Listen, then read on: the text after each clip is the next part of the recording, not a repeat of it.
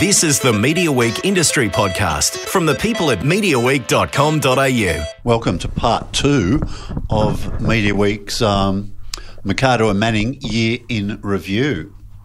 We've um, we've got two episodes up for our year in review. We've got a a longer one with um, we speed through because there's a lot of shows we're covering. A our- lot of shows. a best of list. Um, Andrew had a ton of stuff this year. Your list is often short, but last year does that reflect that it was a pretty good year, Um, or did you just put a bit more time into doing your list? look, I think it was a good year. yeah, I think it was a great year. It was a fantastic year. But yeah, I guess I have trouble finishing things. Hmm. I start so many things and then I completely forget about it. And then you go to make this list and think, oh no, I never finished watching that. Yeah. Um, so I guess that's one of the problems. There's just always so much material coming at us all the time. Yeah. Okay. Well, with so much material, that means there's probably going to be some crook shows. Yeah. So what we're going to do in this episode is the worst TV of the year, and then look at a few um, made for streaming services or bought by streaming services. One or the other commissioned or bought that um, spend most of their life on streaming platforms. So, Andrew, what upset you this year? The worst shows of the year. Okay. And just like that on Foxtel Binge. I'd say, and just like that, the Sex and the City girls ruined their legacy, but they already did that with Sex and the City 2, the movie. This was their chance to say regain their legacy back and I just don't think they got there. I I disliked it so much.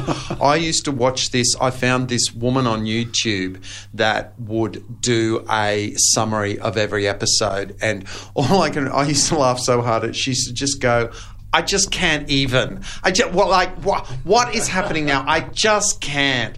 Um, yeah, I really thought it missed the mark, but it's coming back for a series two, so I'll be able to continue hate watching it. Byron Baes Oh. on Netflix. Paul. Look, eh, we expect uh, reality shows like this to be about not very much. But this was literally a show about social media.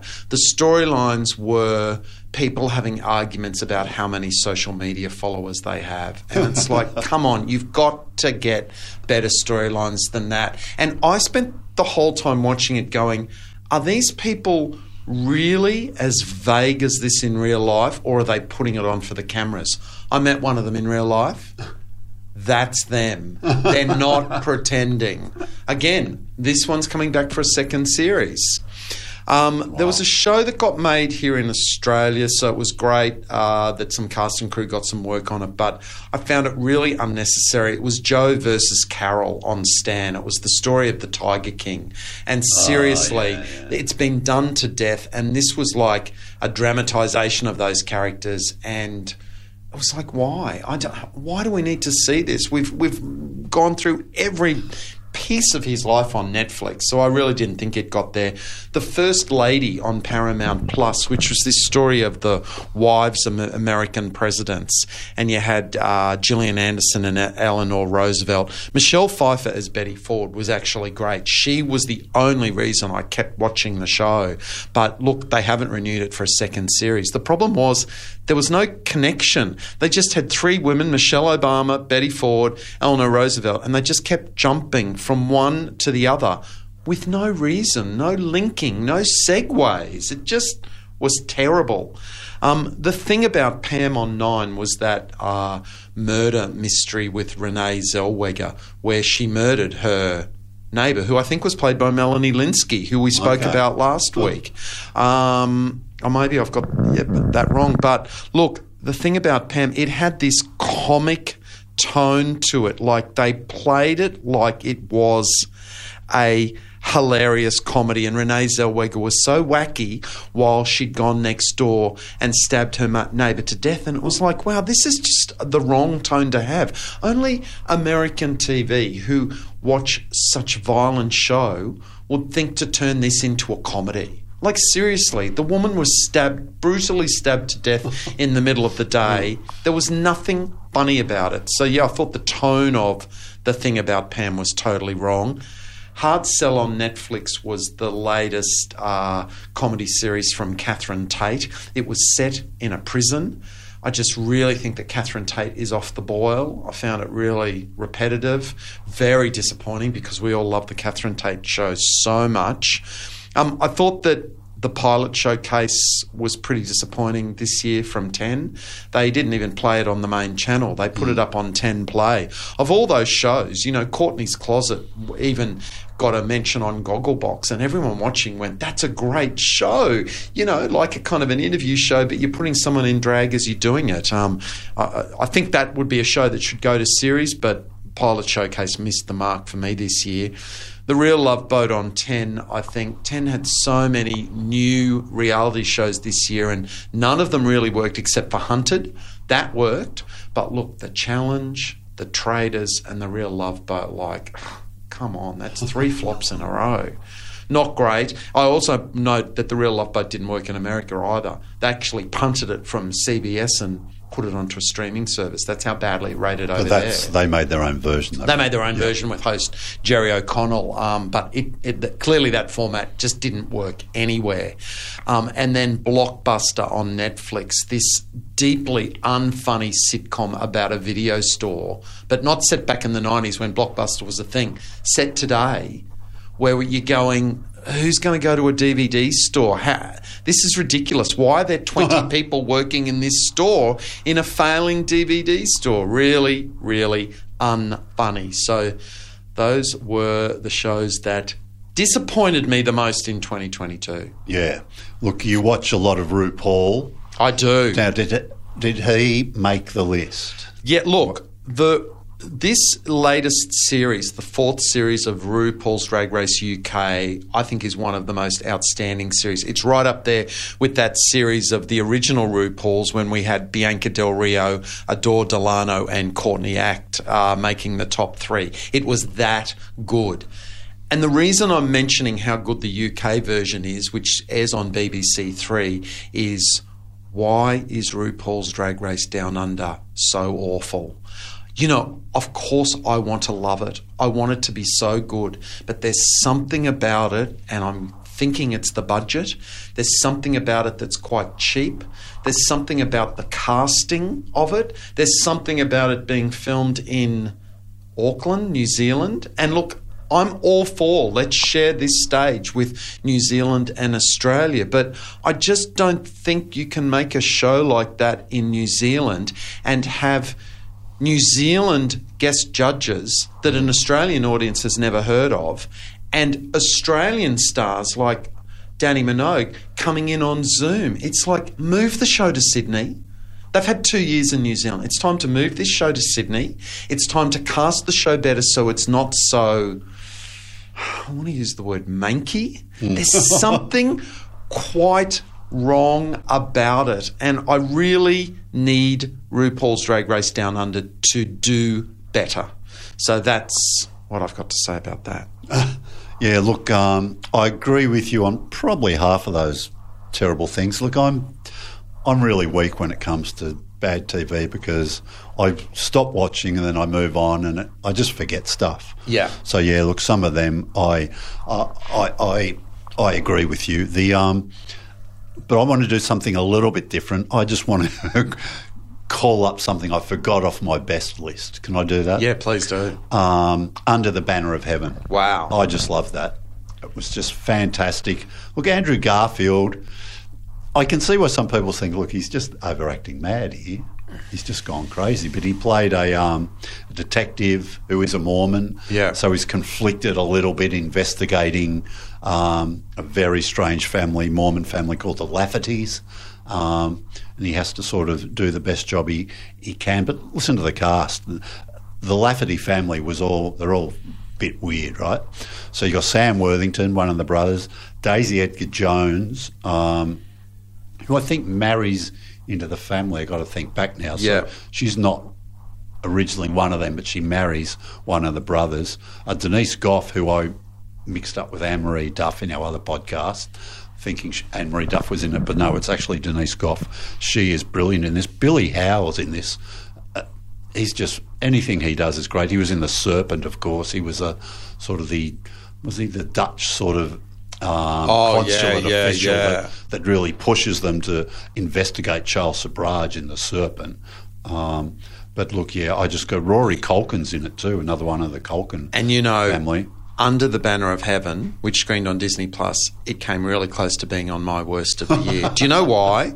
You made me watch it, James. You told me it was so good I had to keep watching it. And seven episodes it went for, and the whole time watching it, I had a knot in my stomach. I hated the characters so much. They were so awful. These religious extremists who were going to do, who had done something so awful. They'd killed a child and killed the mother, and it was so awful. And when it finished, I was just revulsed. And I just thought, why did I watch that for seven hours? Look, it's written by Dustin Lance Black, so it's very um, authentic because he was brought up in the Mormon religion. So he writes with real, he knows what he's talking about.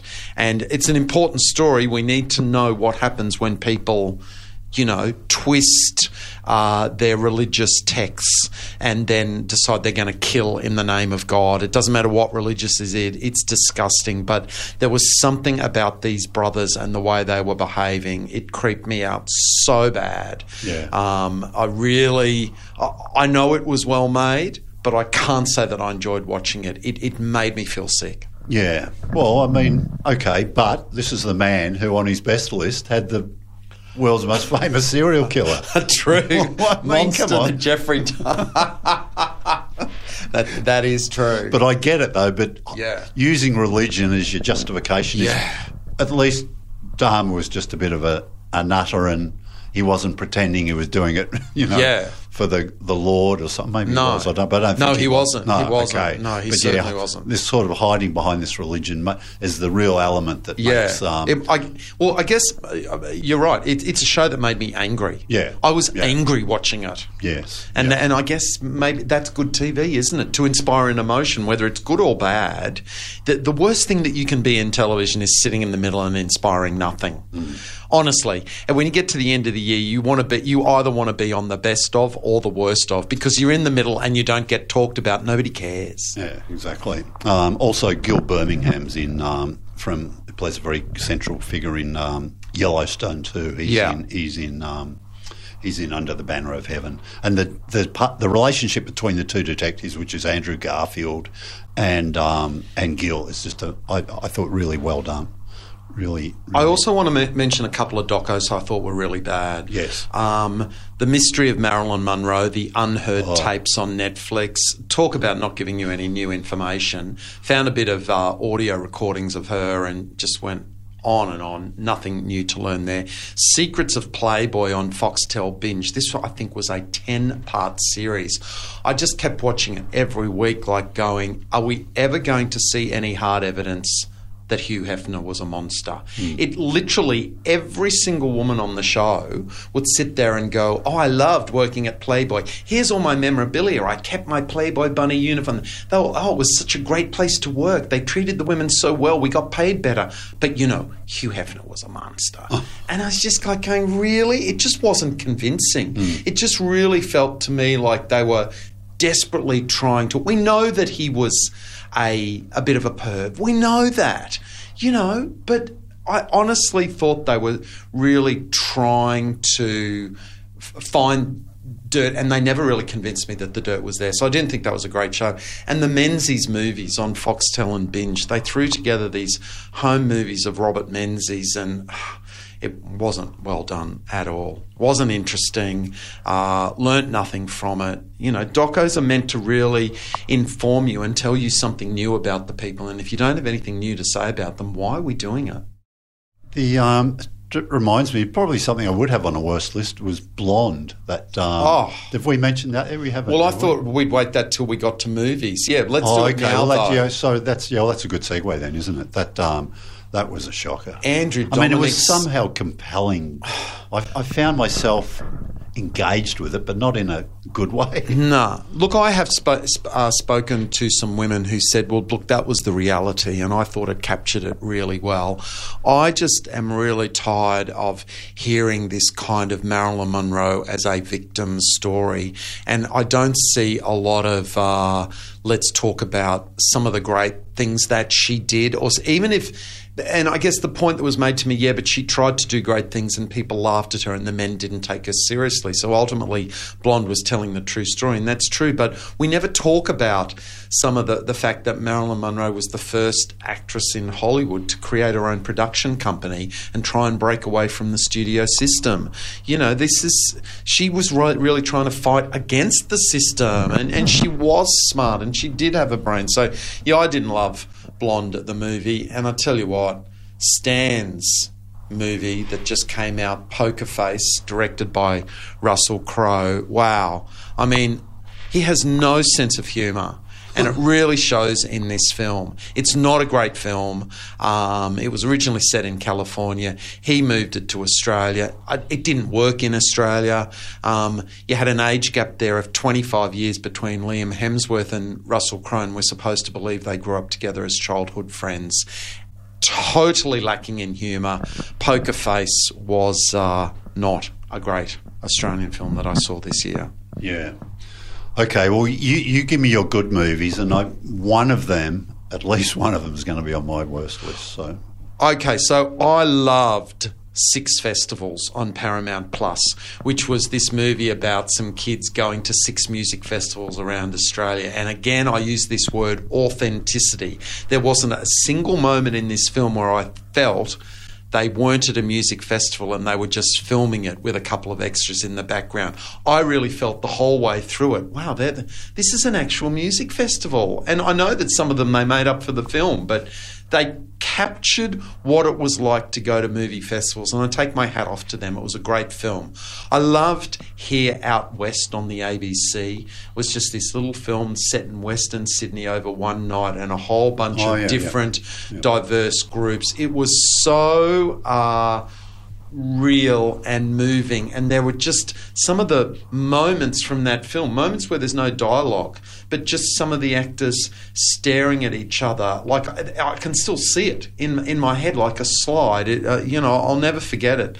Um, Coda on Apple TV, which won the Academy Award uh, this year, I think, for the best yep. movie.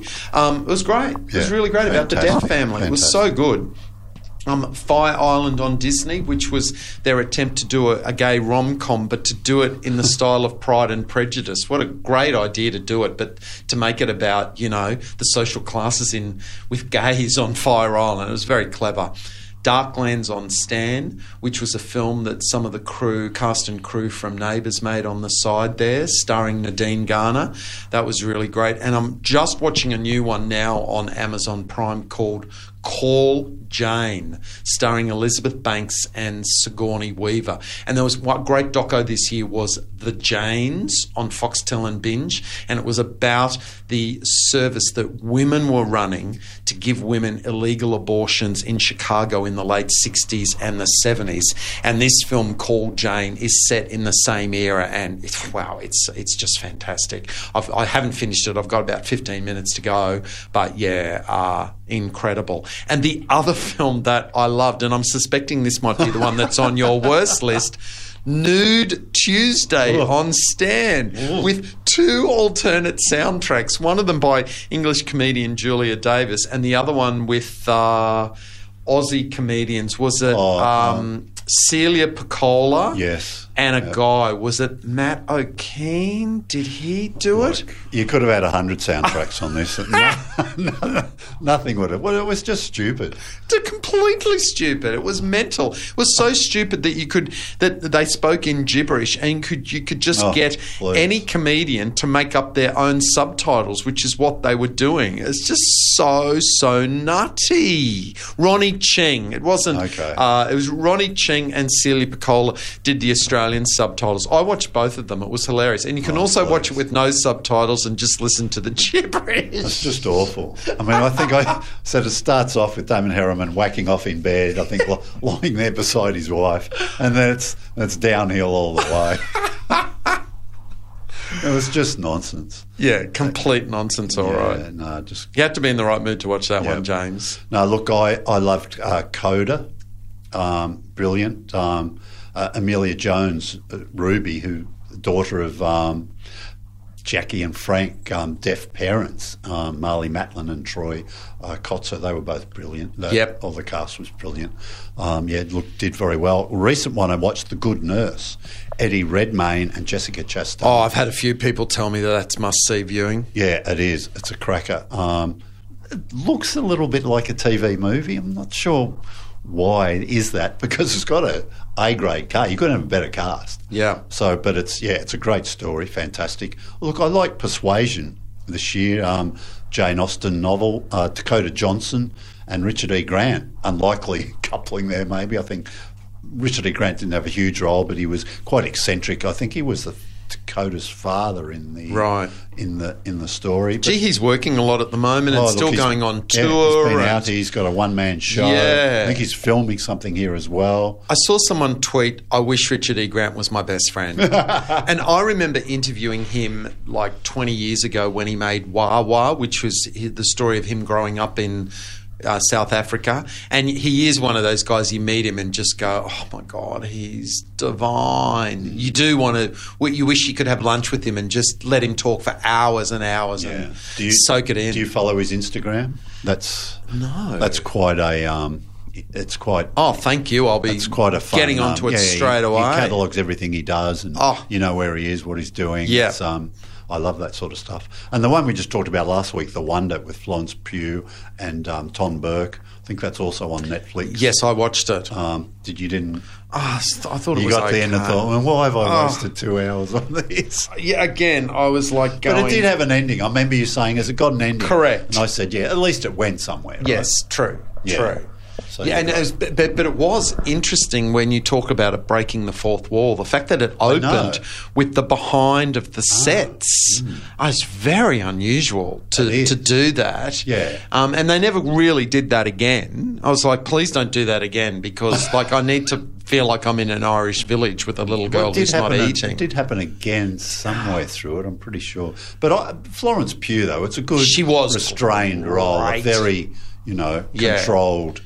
Performance. I thought. She was great. I mean, you know, certainly one of the themes we see a lot in cinema and TV series now, and, and it's, you know, well about time. We're finally seeing these stories from a female perspective where you see time and time again a woman is standing there and in front of a group of men who are just completely disregarding her. And, the woman's like going, hello, I'm right here in the room and you're talking about me. And they still don't want any input from her. And that was certainly Yeah. in the wonder, and it happens in Call Jane when you know a woman has to go to a hospital board to get an abortion, and all these men just sit there and go, "Oh, well, there's only a fifty percent chance you die." No, have the baby. yeah. If yeah. you die, so what? Yeah, it's really interesting to tell these stories. I think. Yeah, look, uh, fantastic. Um, look, that brings us to the end of uh, the second part of our year in review. Look, there's a lot of shows. I will put a list up on Media Week. Great. I'll I'll put this up so people have got a bit of a reference. So they go, "What was that thing?" So you can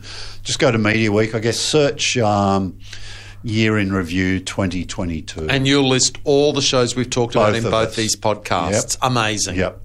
Amazing. Uh, and you know what? List the worst shows because Oh, yeah, I will. Yeah, yeah, because yeah. th- sometimes hate watching a show is fun. I certainly know that I couldn't wait to watch the new episode of And Just Like That every week so that I could watch it and groan and then watch this YouTube clip of the girl in America going, I just can't. I just can't. Like it was, I, I really did enjoy that more than the show. So sometimes watching something bad can be funny, uh, particularly if you're with a group of friends. Yes, Like-minded friends. Okay. All right. Look, you can uh, get the Media Week podcast. Of course, you know that because you're listening, but tell your friends. It's on all the major platforms, including uh, Listnr, uh, Apple Podcasts, of course, um, Spotify as well. Uh, follow us, and um, you can read Andrew in uh, Media Week. his um, Mercado on TV columns. They're there every week. Uh, they're all sort of backlog too. If you want to just search for Mercado on TV, you'll get his recommendations week by week across the year. And just one thing I want to say to my soap fans out there um, if you're a fan of Emmerdale, its 50th anniversary episodes are airing on UK TV from the 6th of December. The episode is 9,000. 494. And in the first, it's a giant storm hits the village, and as the wind whips up, this kite lands in the cemetery, and the first shot is the gravestone of the guy who died in the first episode of Emmerdale back in 1972. Like, what a history, you know? Um, so, yeah, Emmerdale, you want episode 94, 94 if you're watching it on uh, Binge or one of those sites, um, and it's airing on the 6th of December. Fantastic stuff. Uh, have a great summer, Andrew, and we'll uh, reconvene um, in 2023. Can't wait, James.